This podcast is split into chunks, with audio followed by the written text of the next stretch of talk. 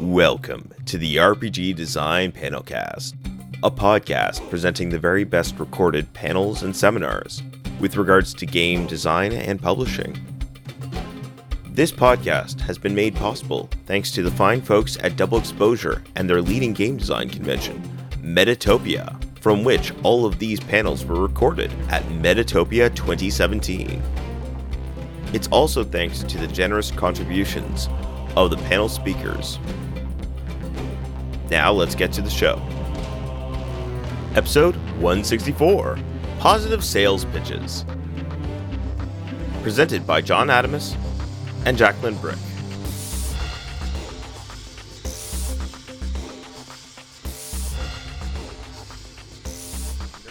Um, so this is how to pitch, or more, more. I think we said how we were going to pitch positively. Mm-hmm. Is that the adverb they made Yeah, me use? positively. Positively. Okay. Because we wanted to talk about pitches that aren't like it's this game but better. Do you want to put your recorder up here on yeah, the you should do that. Okay. Yeah, give Yeah, me totally. Okay, Do it. awesome. Set it up. up. recorder. I love you.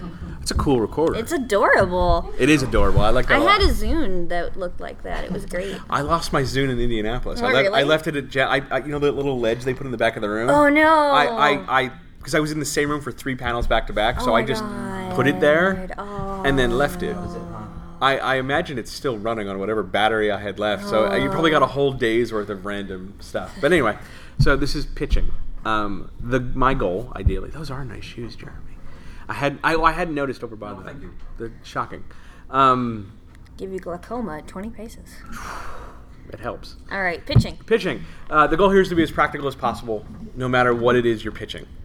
Um, there's a, a small enough number of you that we could actually probably just go like right down the line and address whatever questions you have, as opposed to speaking broadly about what a pitch is. I mean, I'll be happy to define a pitch.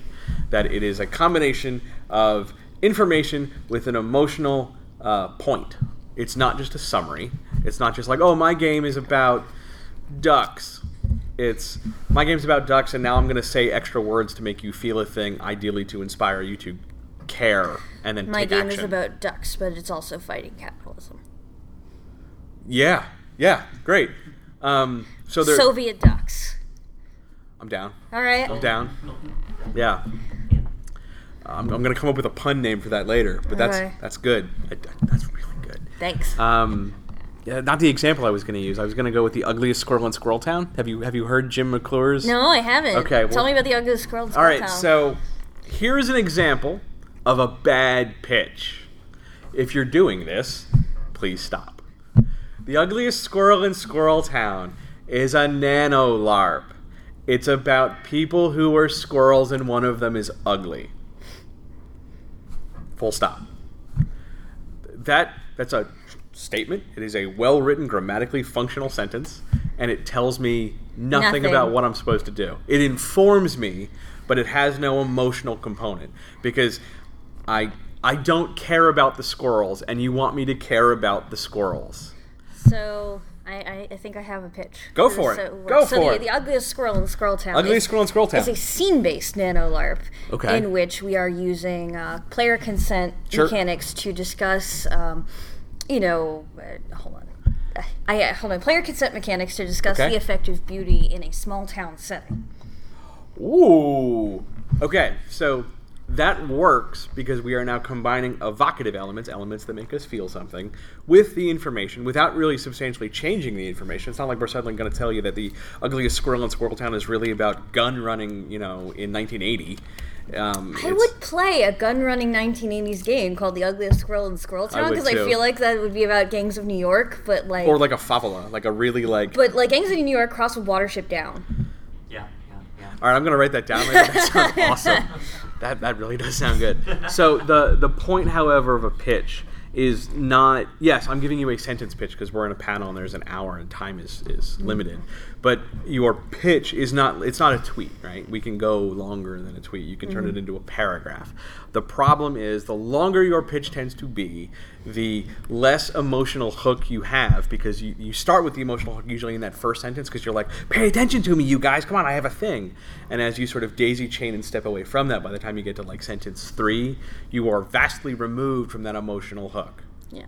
And when you try to replug back into it and say, like, oh, I want you to feel Uh, let me think of an example. I want you to feel really excited because this nano LARP about squirrels is really badass.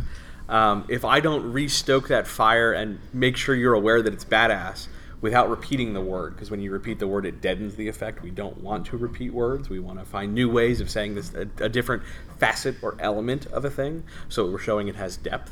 So we're talking about an ugly squirrel and it uses player consent and it, it's about small town America, and it's about you know an era where progressivism is, a, is sort of a faux dimension. It's it's more about understanding group structure. We can find all different Yeah. ways to different lenses and different facets of this gem that is the thing we're pitching. We're constantly rotating it, observing it from different axes and angles to say, oh, I can also talk to you about this. I can explain it this way. Because you want to be able to have a variety of pitches of different lengths and depths and skills and word choices because you have a variety of audiences to hear the pitch. Mm-hmm. It's not just, oh, I only use pitches when someone's like, pitch me your game. Because there's different contexts. Like, you can go upstairs to the bar tonight and go, I want to talk to you about my game. And somebody's going to go, tell me about your game. They're not going to use the word pitch. They're going to say, tell me about your game. It's the same thing. So then you just roll into like, oh, well, do I know this person? If I if they're my friend and I know them, I'm just going to say, oh yeah, I'm making this thing. It's like this and this. But if it's somebody like professional who's like, oh, I want to get on board. Tell me about your thing. I'm, I'm you know, we're tucking our shirt Talking into to being Mark serious. Richardson here. Any award-winning cartographer, Mark Richardson? Oh yeah. Yeah. Mm. Well, if you wanted, actually, this is a good exercise. Yeah, go ahead. Let's, let's do let's do a thought exercise. If you wanted to pitch your game, The Ugliest Squirrel in Squirrel Town, to any award-winning cartographer Mark Richardson, what would you focus on?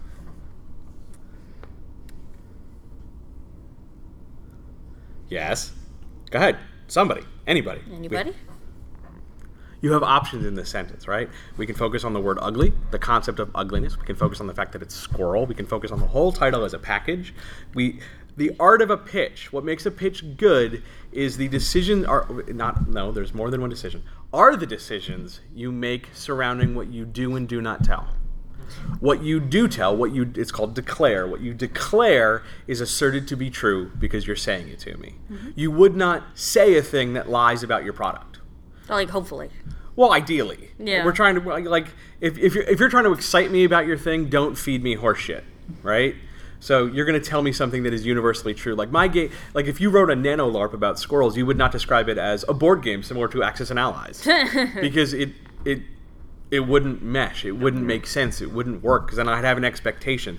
A pitch sets an expectation, but rather than d- paying it off by putting it in front of me, you are using the emotion, whatever emotion that might be, to pay that off for you. So if you wanted to excite me about your thing, oh my god, tell me about your thing. Oh, it's the ugliest squirrel in Squirrel Town. You're leaving me excited, and my excitement kind of runs amok a little bit.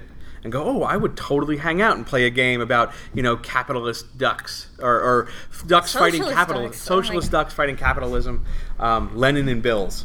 Oh, that's really good. Yeah. yeah. Ooh. Um, So, not in Soviet Russia, duck you. Trotsky. Um, oh God, I had one with feathers. It'll come back to me. Anyway, the the point is, in when you literally construct the pitch, the first thing you want to do is make sure you name the thing you're pitching. It doesn't need like a formal title, like Bill Shivix. Oh. yes, Oh. nailed it, so good. Um, that is really good. I know, right? We should we should yeah. Yeah. Um, I have to get past that now. Okay. your thing needs a name. I, I cannot believe I have to talk in the pitching panel about how your thing needs a name. Now, if it doesn't have a name yet, because it's in the early birthing phases of coming together in your head, trot out a name and go with it. I or or declare it in other ways. Like I have a game that's about such and such. I usually like to say I have, you know, a game that's currently in the vaporware stage. Sure. Like, I'm not crazy about the word vaporware usually because it has negative baggage to it. Does it? Video games, it does. I guess. I, I usually I usually use vaporware as something I'm just thinking about right now. I would just call that something I'm thinking about. But enough. it's the same idea, Sure. right? It's the it's the notion and the idea that this thing is starting to take shape, and I'm at a point where I would like to tell you about it. Wait, do we have a board we can use? Yeah, you can totally use the board. Hold on. Okay. You want to use the board? Yeah, we're go gonna for use, it. We're gonna use the board right now because we're gonna we're gonna make this an exercise. Your handwriting's got to be better than mine, so by oh, all Probably. means, All right. So we're gonna create a game to pitch let's do right it. now. Let's do it. So Jeremy, give me an element. like a a, A thing in the game. You know, yeah, Fire. yeah. Strontium. Fire. You know Now I what? can't, uh, because I was like, well, elements. Now I can't get it all. Radon. Okay. Somebody else. Give me another element. Uh, emotional support. Okay. Ooh. Actually, I, I see a game in here already. I do too. I wonder if it's the same game. I don't think so. Probably not. Is, is yours setting people on fire for No. for emotional support? No, it was not. Mine was actually asking for emotional support around a campfire sort of thing. Like, Oh, I was going to call it fire and it'd be about emotional oh, that's support. cool. Yeah. Okay. Other So elements. Give me a verb. A verb. Pitches need verbs. Pitches live and die in verbs. They do not live and die in nouns and adjectives. Yep. They live and die in verbs because verbs imply to us. What? Running. Running. Okay. Oh yeah, we can build a game out of this. Yeah. Running. Pitches live and die in verbs because verbs indicate what it is we're going to do. All right. Because we like to do things and we like to know what it is we're going to get into. Give me a type of game. Uh, card game. Card game. Oh. Yep. Yeah, this needs to be a card game, just given the content. Okay. So John, talk to me about the uh, fire emotional support running card game. All right, so Fire is a card game that focuses on teaching people fundamental skills for emotional support. It is predicated uh, in the larger meta context of it. It's people all training for a marathon, and they're all training together. And the idea is that you are working collaboratively in this card game to give each other the support you need as both a metaphor for I'm learning something, but also metaphor as mileage in a marathon. So mine is passing the torch. It is a generational card game focusing on building your family, and you're passing along a family secret. But in order to protect the family secret, you also have to support the family members who are most directly connected to it. And it's a, it's a, uh, it's a deck builder, so you know certain family members. An emotional more- support deck builder sounds awesome. Yeah, we'll, we'll be more closely connected to the secret, and the more family members you have closely connected to the secret, the easier it is to guard it, but the less emotionally secure your family. Yeah, that's my family in a nutshell right there. Yeah, right? That's, that's great. So, who, so who else can come up with something? Um, it is an emotional support card game. I'm, I'm going to. Yeah, I'll look at- go for it. Um, Fire is an emotional support card game uh, that is uh, based around uh, various ideas of both fire and emotional support, and utilizing those elements uh, on your side to. Uh, I'm pitching this very terribly. Uh, It's okay, to- keep going.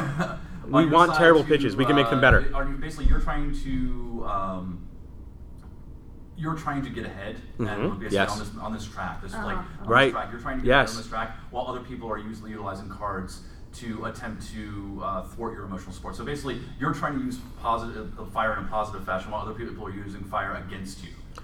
here's why that pitch worked because he saved it at the end. He did. When you recognize that your pitch verbally is is dying on the vine, and pitches do. Oh God, do they? All the time. But it's a, when in doubt, pull back to the emotional hook, the thing you want people to feel, and then tie that immediately to a thing about the game. What is most important about a pitch is what are you doing? Can you clarify what doing means? Do you mean who's doing what? What is the player doing in? Because ultimately they're the ones who are going to play it. This is actually something Abby and Kate repeatedly talk about uh, with pitches, especially for double exposure Mhm. conventions, but it uh, works for other conventions and even pitching to people too. Is what about your game makes me want to play it? Not, you know, what's cool about the world or what's cool about the characters. What do I get to do? The now that's a hard thing to figure out, and sometimes you're not going to know that early on because you're still writing it down, you're still making decisions, you're Do still. have a- can somebody go run and get me a paper towel or a. Gotcha. Thank you. Thanks, man. Appreciate it. Um, there's no okay. I'm gonna tap dance here because this is sort of the one of the gray areas in pitching, of which there are a couple. There's no wrong time to make a pitch, but sometimes are better than others. Obviously, the more done a thing is, the easier it is to pitch because you'll have more material to draw from. But early on in the pitch development process, and the creative process, you have a, a, a greater swell of emotion because you're more excited because it's new and new things are ooh, and you can leverage that both to other people and yourself to kind of keep you on track. Because if you're pitching something new that no one's really seen before, the act of verbalizing it, and we're, we're looking at verbal pitches for a minute, but it, this translates to text as well. Um, the minute you verbalize it, you are helping concretize what it is because it's like we're talking about it and you kind of like oh yeah that yeah that's the best way i've described that yet. I should remember this sentence. I should remember these words. This works. Um,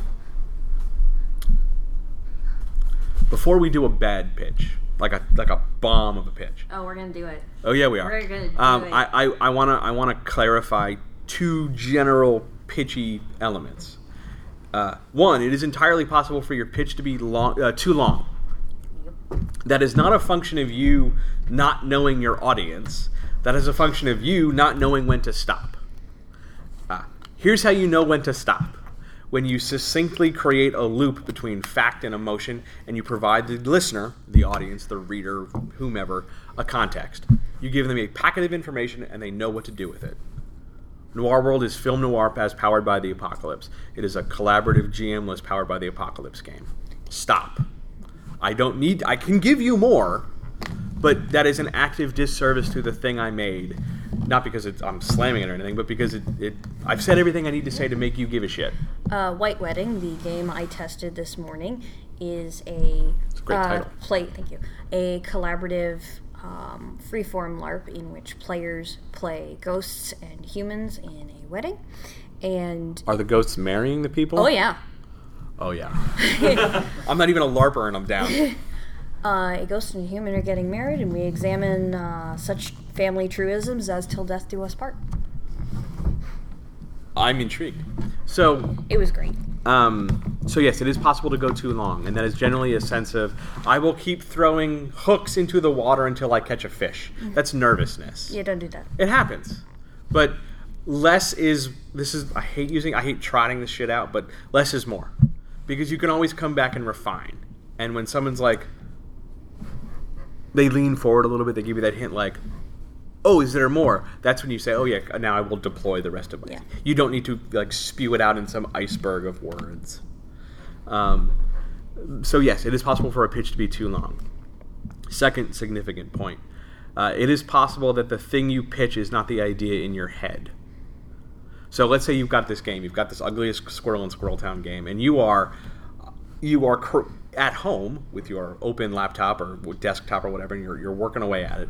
You are absolutely certain it's a let's see. Jim describes it as a game where the ugliest squirrel in town knows his secret, but is trying to get a date to the squirrel prom and you're working on it and you're, you're framing it this way that it's about ugliness and consent and understanding relationships and it has a rationalizing mechanic that is brilliant but the way you deliver the information makes it sound like it's about let's go make fun of the ugly kid which is not the experience you mean to convey so it is possible that the, the what you're saying is not accurate to what you are thinking which is why uh, the big takeaway there is make many, many, many pitches. They're going to miss. You're going to miss. They're not going to hit the mark. But you will have so many permutations to draw from and cannibalize that this gets easier. Easier. And it, it does get easier. I am a a huge annoying vocal proponent of anybody can pitch. Anybody. I, I, I don't care what what limitation you, you swear you have or you actually have or whatever. There is always a methodology one can employ to pitch something to another person. Because we've been doing it since we cried for attention as a baby. It's just now we've evolved it to talk about some shit we've made up because it's fun. Mm-hmm. So let's talk about truly bad pitches and what make them bad. Okay, can I talk about my hilarious bad pitch? Do it. So I'm running a race game at this convention. A race like a Wraith. Wraith. Wraith, okay. Wraith the Oblivion. Okay. Okay. But the way I have been jokingly pitching it to people, because it's a terrible pitch, is this game was personally rejected by Martin Ericsson for uh, uh, World of Darkness Berlin. That's a terrible pitch. Would you like to tell them why it's a terrible pitch? Because it doesn't tell A, it doesn't tell you anything about Right. the game.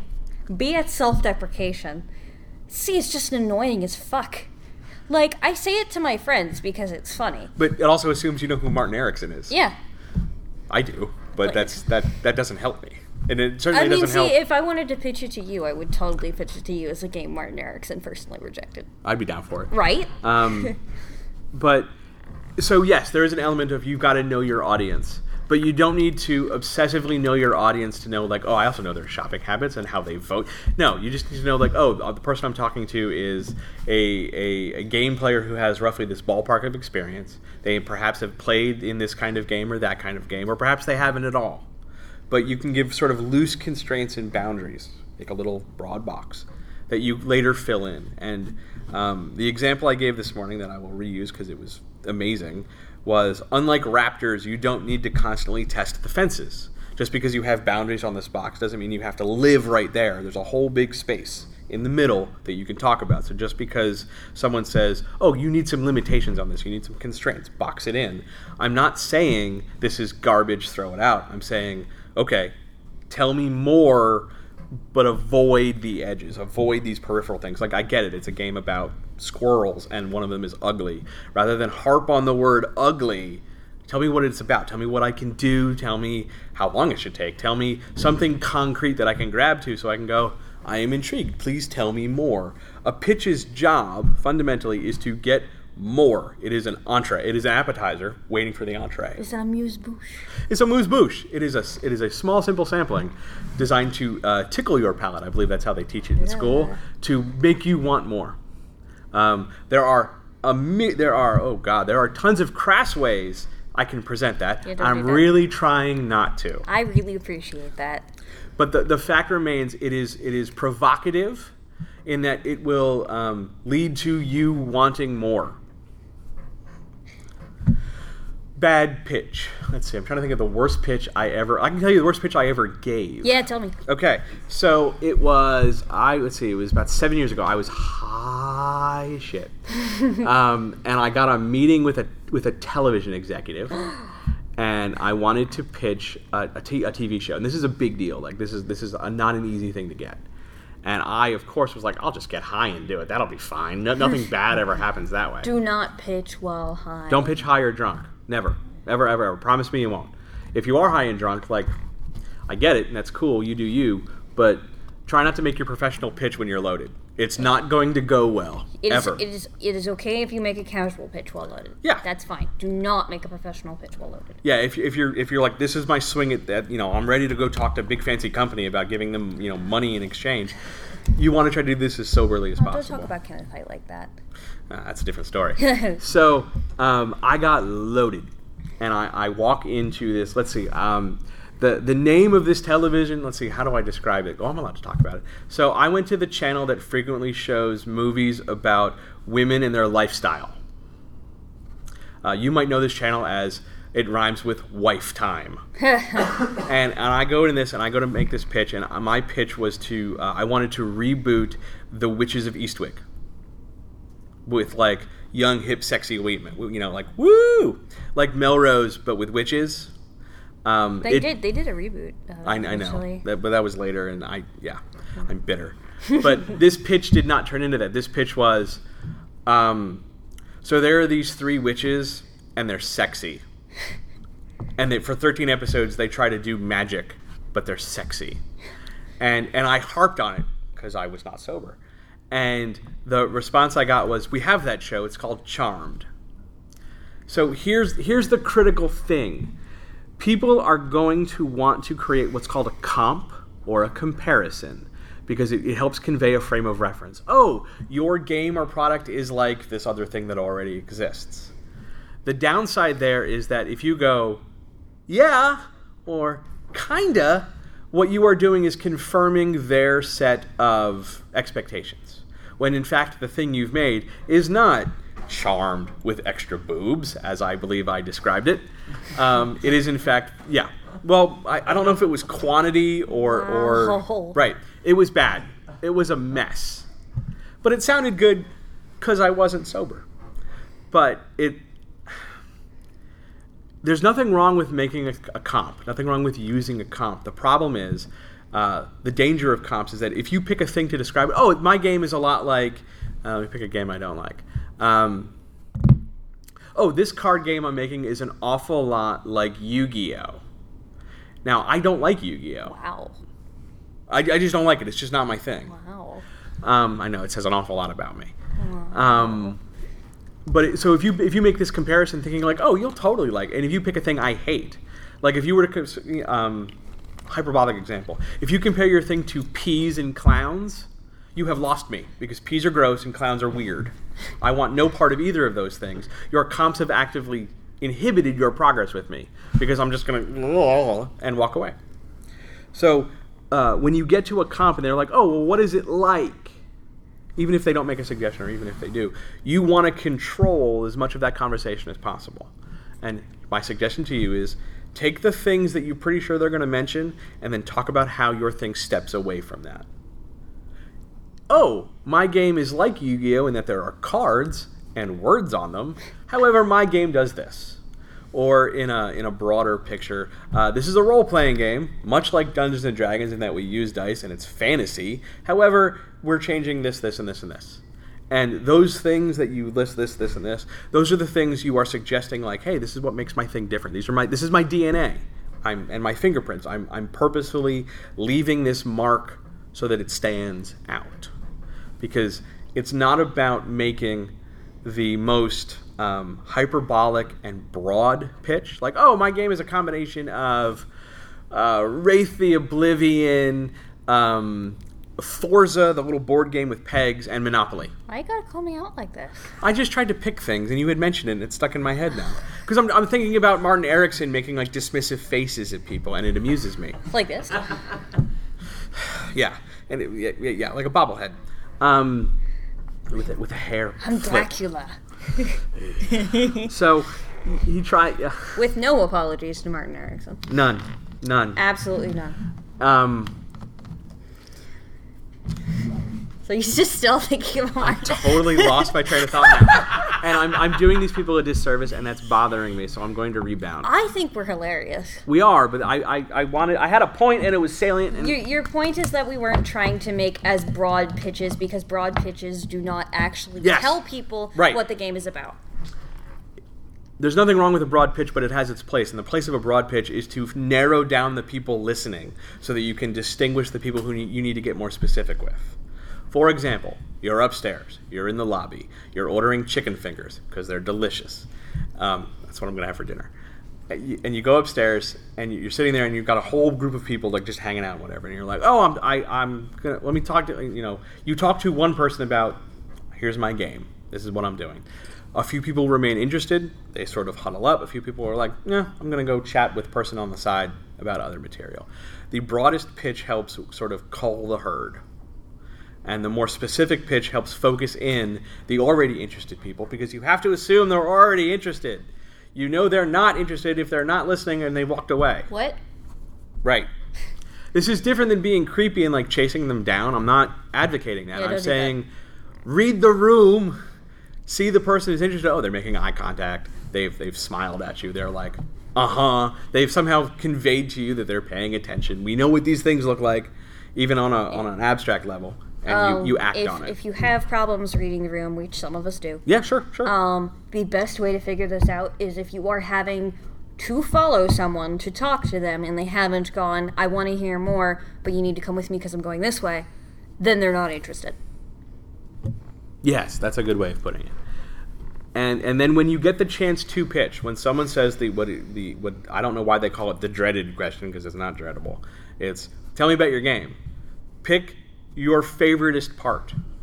Pick the thing that you love the most mostest, the part that you dream about in your notebook late at night. The thing that you put hearts around and, and have it inside on your locker montage. Pick your favoritist part because that's the part where your passion for the thing will be most transparent. And you want that. No one wants to hear a boring pitch. No one sits down and go, I'm going to tell you about my game in the most boring way humanly possible. No, you can do it. It's fun. It's an amusing exercise to figure out how you talk about your thing in a, in a, in a proactive, positive way. But no one goes around going, intentionally and on purpose, John, boringly pitch me your thing. Sure Ken would, though. Ken would. Ken would, just to annoy me. Yeah, don't most, talk about most, Ken of, you like that. most of my friends would, yeah. Darren would do that. Yes. Lots of people I know would sit around and say, Tell me about this in a boring way just to see if I could do it. Yeah, uh, I am actually going to slightly disagree with you on the whole. Tell, By all tell means, us please- about your favorite part. Please do. A lot of a lot of game designers tend to focus on this one thing. Like, there's this really cool like mountain in my world, and it's magical, but it's in history, and the players don't ever actually interact with it, and its background. But if I take your previously mentioned question of what do the players do, how do I interact right with this and then you talk and then you talk about you know what you're most excited about that the players do i Right. was going to slightly disagree with you That's fair. totally. That's fair. but always remember that you are pitching to someone and even if you're really excited about something if it doesn't affect the play experience don't talk about it in your first pitch It can come up later. yeah it can absolutely come up later there will be times where people will be like tell me everything about this trust me i'm one of those people um, I am not one of those people. Maybe you could tell. well we had to have a balance on this panel That's what they keep telling me. we bond over hating Martin Ericsson We can bond over a, a wonderful array of things, that being one of them. Yeah. Well, that's what we're bonding over right now. That's fine. And Soviet ducks. Bolsheviks. Bolsheviks. That's the way to go. The Can you pitch Bolsheviks in a boring way, John? sure. Um, give me a second. Okay, I got it. Okay. Capital. No, that's going to be exciting. Give me a second. What if? All right. So there's something called a question pitch, which is uh, most often the, the province of car commercials and stuff you see on television. Like, are you tired of this thing happening in your world? And it's usually a, a demonstration of the most inept planet humanly imaginable, like where a woman can't operate a seatbelt or someone has a problem with toast and it, it's you know it's it's this exaggerated, often black and white thing. A question pitch starts with a question. Of. are you tired of you know stains because of such and such? Do you do you want to make more money at your job? And um, a question pitch is the most elementary kind of pitch. It's the simplest. So a question is also probably one of the most lethally boring because you can always go no, and anytime you can say no to a pitch, it's it's dead in the water. So a question pitch in particular is susceptible to no because do you want to make more money? No, I'm good, thanks. pitch done. Can't go anywhere from there.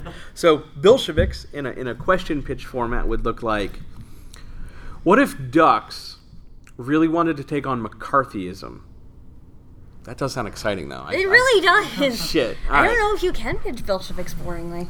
No, because the title really helps. Yeah. But um, What if ducks were? I don't know, because what if ducks are super into crypto Maoism? Just sounds badass too. Fuck. yeah, it's it's a hard one. We're gonna work on this. We're gonna We're, work we're on gonna this. figure it out. So, the a question pitch is the most. It's the easiest elementary kind of pitch. It's not. ba- When I say elementary, I don't mean it's bad. I mean it's the starting point for people learning how to pitch. See, normally what I do here is I put in my most boring academia term possible, but ducks and boring academia terms are. Those like, are exciting. I got. I I'm- don't- I don't get- it. it it's revelatory. Go go simple. Do you want to be a duck that hates capitalism? Yes, I do. Okay. So, How do you feel about leftist ducks? Actually, pretty good. so you, so you have a question pitch. There's nothing wrong with a question pitch. It's got pretty broad scope. You can apply it in a lot of situations. However, it requires you to think of a really interesting question. The more boring your question, are you tired of getting crumbs in your butter? That is a legit commercial I saw this morning. Um, are you tired of crumbs in your butter? I don't really think twice about it. Apparently, you guys do. You have a product. But I guess I'll listen because now I'm curious. Um, a question pitch's main fault is that if the question sucks, you're not going to get anywhere. Because no is the pitch killer. No, I, I don't really care about crumbs. I, I just want to eat now. Thanks. Go away. or um, no, I don't want to make money at my job. I'm quite happy. Thank you. Or, or no, I don't need a new way You of need a s- new car. Right. Question pitches are limited to that because ultimately you still have to be you've got a pivot what's called a pivot where you go from a question of I'm asking general info I'm asking for information to I'm giving information. Like, okay, do you want a new uh, we'll use the car example. Would you like a new car? Or do you want to finance a new car? Yes, I do. Great. Well, you can come down to Car Shop X and do it. There's I've pivoted now from question to answer. The hard part about a pivot, much like a regular old physical hinge, is that it can suck, it can squeak, it can be ineffective, it can be clumsy. Sorry, you said Car Shop X, and now I'm thinking about a pitch for like a Shadowrun based game where you're actually playing the mechanics who repair the Shadowrunner's cars. Mechanic. They're not always mechanics. They just happen to work on the cars that are a Shadowrun on onto themselves. Oh. No, I, I literally just, You just want thought mechanics like Yeah. Fast and the Furious, but with like. I want to play the pit crew for the Fast and the Furious. I'd be down for that. That'd be amazing. Sold, super sold. Um, Sorry, my job on panels is to distract John. it's successful. Um, p- after question pitches come what are called pyramid pitches. Pyramid pitches are the most common game pitch you'll hear. A pyramid pitch, well, also called a triangle pitch, if you were here a couple years ago. Uh, triangles have three points. I, I can't believe I have to express this. Triangles have three points, and a pyramid or triangle pitch includes three elements from your game. Uh, this is where the most favoritist part comes in because uh, it does not orient superiorly. Like the top of the pyramid isn't better; it's just one of the three points. But it's uh, generally thought to be the best because you lead with it because it's how people draw triangles. Nobody draws a triangle and ends at the bottom. They start whatever. I feel like I fail at drawing triangles now. There's dry erase You board. can, you can draw a at it. triangle right now. Go for it. I don't care. Go ahead, draw a triangle. Um, the a pyramid pitch or a triangle audience pitch participation. that sort of pitch works best when you have multiple things you can clearly express that you know each individual thing works together because it does no good to pick three things that don't go together. It's like describing Shadowrun as a game where it rains, there are dragons, and there's more than one player. Those are all true facts. Those So are all it's- things that are accurate. It's not Skyrim. But it's not Skyrim. It's also not literally any other game with dragons or the outdoors. So um, it's about choosing the elements that work best together. Wrinkly part, hard bit. Um, if you choose elements that are too too tied together, like if you have a two-part character creation system and two points of your triangle are both of those parts, it's it's really the same thing. You, it's yeah. And it seems like your game focuses On character. solely on that. Right. Yeah. the the benefit in a triangle pitch is that you get to show the breadth of what you have. Like, oh, I have many things I can hang this hat on. It's it's ooh, I have more than one thing. Um, it also helps sort of narrow down how you would express it because these things are generally longer than question pitches, just because you've got more to say. Um, it also gives you more opportunity to uh, sort of adduce that emotion, like, oh, I want you to feel extra good, so I'm going to throw this in here to sweeten the pot. Oh, by the way, let me tell you about this. That kind of thing. Nothing wrong with that. Totally great. You'll hear a ton of them. The majority will break down into that. Um, and because of the rule of threes, meaning information that is bundled in groups of three is usually seen as more complete and more interesting because we can Oh sort man, of. I thought we were going to pitch Planescape then.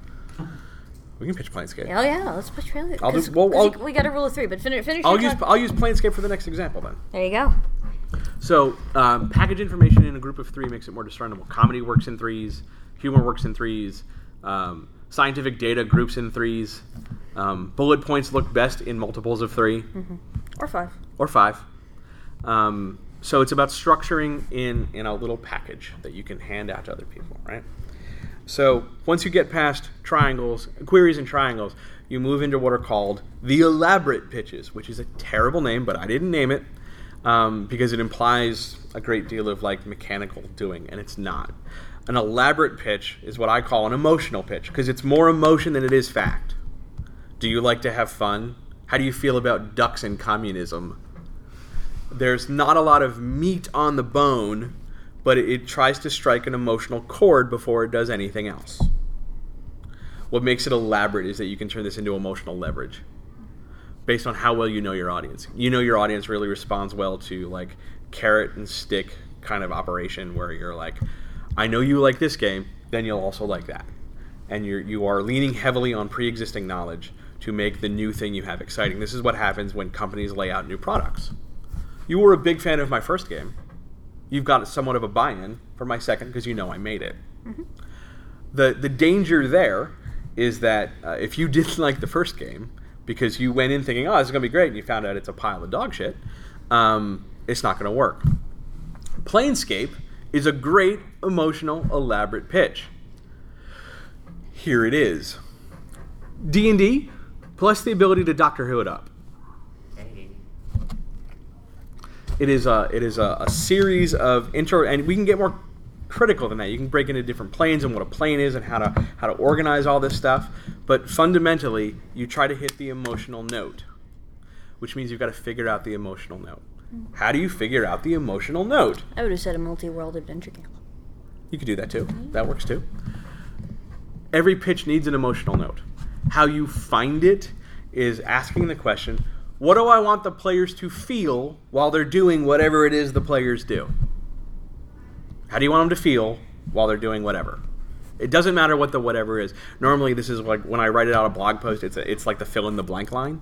It doesn't matter. When I how do I want the players to feel when they are fighting the dragon? How do I want players to feel when they are running the shadow or um, the shadow. hacking hacking the company or spacing the head or, or whatever verb combo I want to use? Right. If you can't figure out what that is, go back to the development and say, well, what am I trying? What, what what's my atmosphere? What's my vibe? What's my theme? What am I trying to? What what does this game give me? And build from there. More often than not, especially with RPG pitches, um, the player should feel empowered. Yes. Uh, but that is not the case with all games. Sometimes you want the player to feel hopeless. Yes. Uh, and that, again, that depends on what it is your game does, or how you want them to feel, or what experience you are trying to deliver. There are there's that LARP where I can't remember the name of it, but, but like there's there's like a hostage or something. You- Oh, oh were you talking about seasoning, the one we talked about last year with Yes. sex trafficking? Yes, yes. Yeah, that was awesome. Yes, that's that's not a game that really promotes a whole lot Of of like empowerment. character empowerment because there's a hostage. Yeah, and the the game. Uh, so I could unfor- not remember the name of that thing. Unfortunately, Jay is wonderful. Her game is wonderful. Her pitch was not super great because what she did was describe the process of seasoning and not actually what we were doing in the game. Right. Because the game itself does not focus on the hostage. The hostage is more of a uh, MacGuffin. Mm-hmm. Uh, when you are playing the hostage, you are mostly sitting in a closet and chilling out because when you're out of the closet, that demands so much emotional work from you that you just get to sit, you know, quietly in a closet while everybody else does stuff.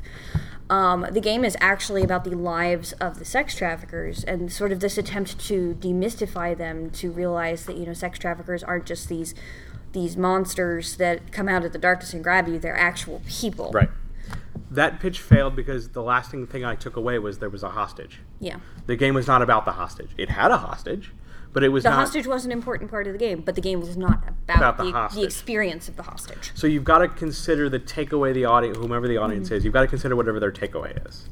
It's not just well, the last word I said was. That is true in a totally different panel that I'm doing tomorrow. Um, I think I might be on that panel. I think so. I think so. I'm gonna distract you more. It's fine. Yay! But it's about understanding what you want them to take away. What, what do I want to give you? When I tell you about my game, what do I want you to know? And then how do I want you to make you? How do I want you to feel about it as you leave? So that later you can go. I remember John's pitch. John's pitch about his card game was really interesting because he did this and this and this, and that sticks out in my mind. Um, let's do some questions because now we have like an audience and stuff. Yeah. Anybody? Really, seriously, any question? How do I? How do you find somebody to pitch to? Um, go to the go to the bar. Yeah. At at this convention, go to the bar. Stand there and look earnest. Smile a lot. Make some eye contact. That's about it.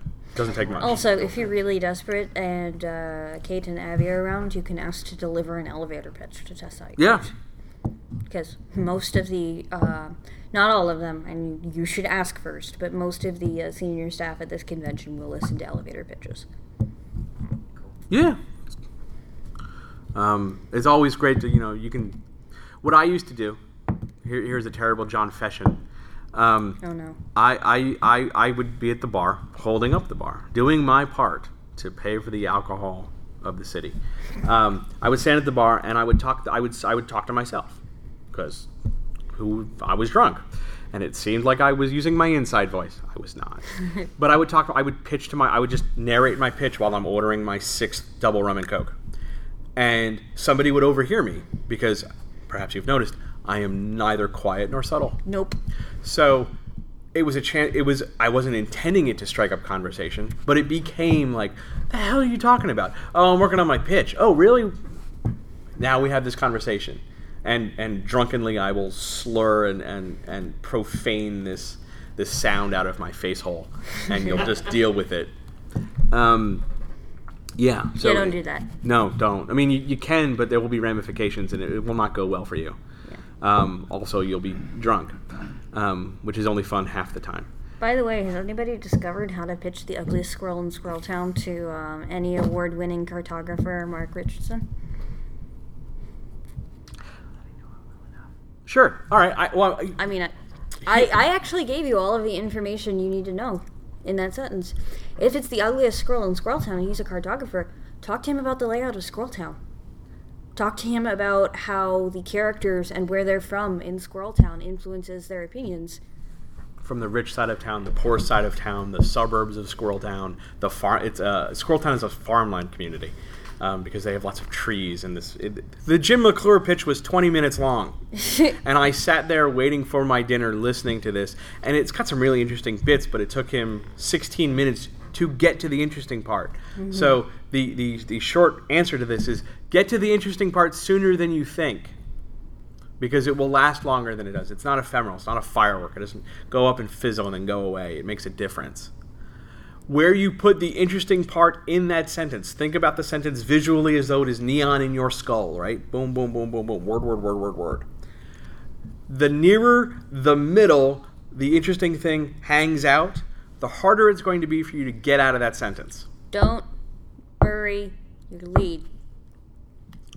If you start with the interesting thing in the sentence, you have what's called a fall off sentence, where it's really big up front and then it just nose dives its way to the If you're, end. if you're familiar with the five act structure of a novel, it's your it's your uh, denouement. Denouement? Denouement, yeah. It's what comes right after the climax. It's the denouement. Don't do it. Don't do it. You know I was gonna. I know. I'm That's being- why I said don't do it. Being good. So, fall off starts strong and fizzles. And that means the important stuff's got to be up top. Mm-hmm. The problem is that as it fizzles, people are going to pick up on it and go, "Well, that's all you got? Uh, all right. You don't end strong in this case. You want to try to keep it pretty plateau. You want to kind of be even all the way across. All the parts cooperate together, even if not every word is super exciting. Yeah, Did any of you? Uh, this is actually a pretty good long form example. Did any of you read that um, article recently where the guy was claiming he translated the Voynich manuscript? Yeah. Um, did you realize how buried the lead was in that article? And the article was more about his academic achievements than about what the Voynich manuscript was actually about. Yeah. the more you bury a lead, doesn't matter what it is, but the more you bury the point, the more the thing you're talking about turns into "Look how great I am." Yep. And I am a human being who is well accustomed to starting sentences with "Look, how, great, I am." So, don't. If you're talking about your thing, put the focus on your thing, right? Mm-hmm. I'm here to talk about my card game. I'm going to talk about my card game. I'm here to talk about my LARP. I'm here to talk about my LARP.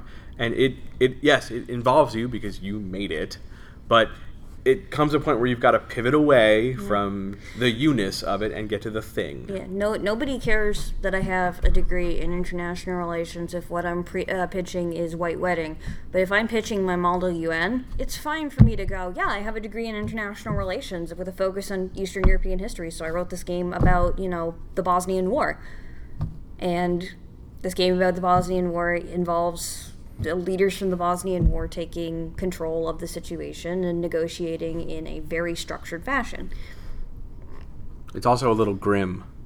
Oh, yes. Yeah. It's extremely grim. Yeah. It's very grim. So the opposite of a fall So you can play right? No. Oh, No, I have panels and stuff to do. I'm sorry.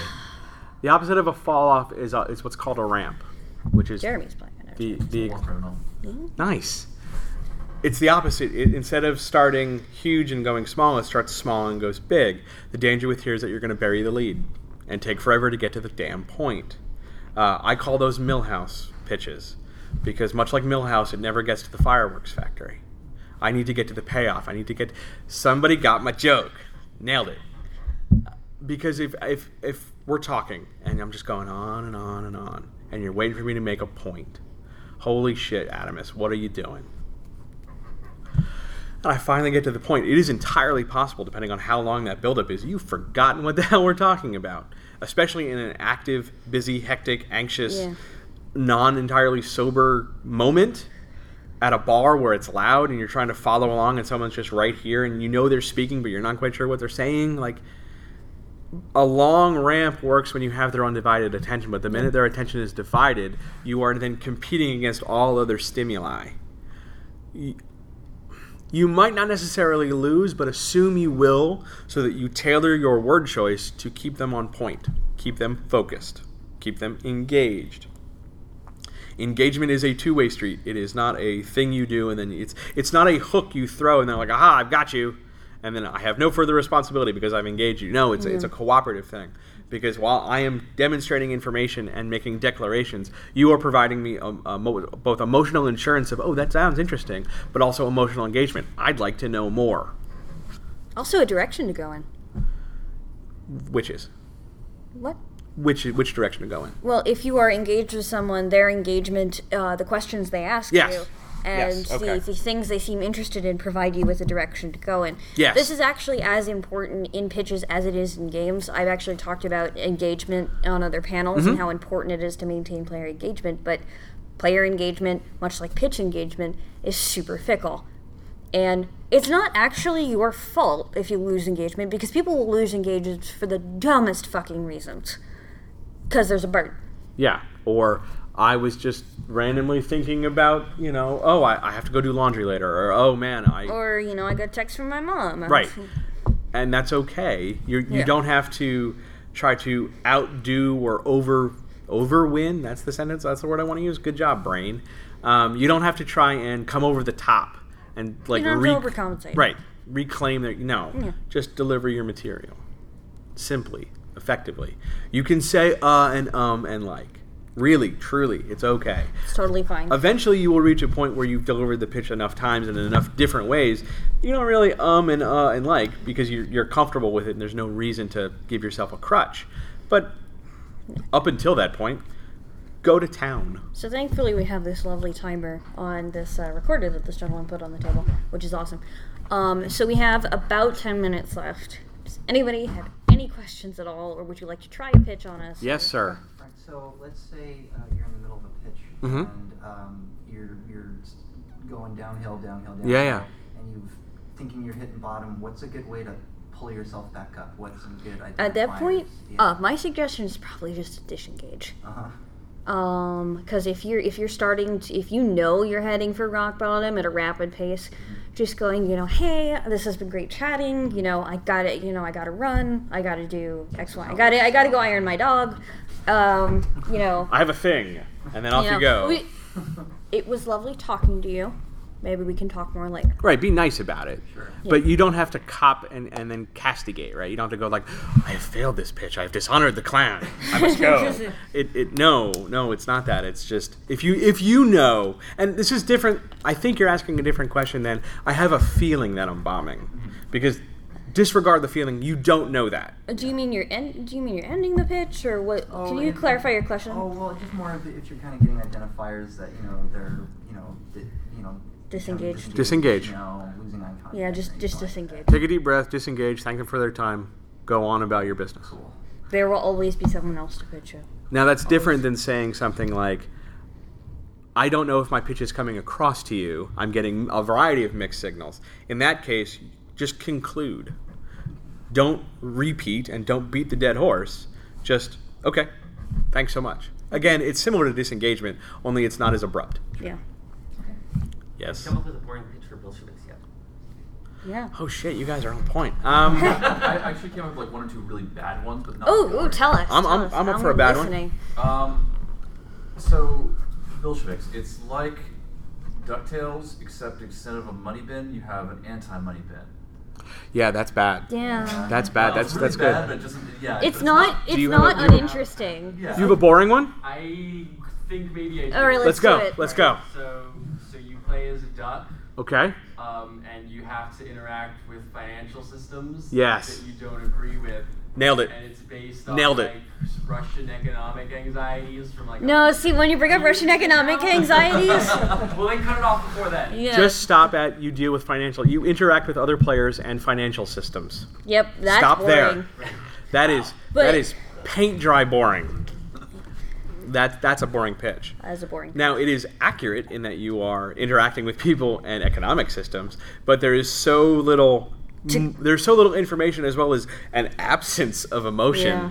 that I don't know how to That's really good. mirror that back to you and go. See, I wanted to use academia, but uh, like I said, academia and ducks is apparently like a great fucking combination. I, I picture mallards with mortar boards, Oh my god. right? Which would be also. I would also play that game. I would, yeah. Um, all right, so who ha- who needs who who wants help on their pitch? Like who's got a pitch Yeah. and they're like, I don't know how it's gonna work. Actually, Jackson, I actually have a question on this one, since this is something you actually are connected to in some way. Uh, Uh-huh. how would you pitch Plane Break? Ooh. What is it? Okay. Yeah. So plane break Mm-hmm. is a. Let, this, is- this is going to take a second. It's we got time.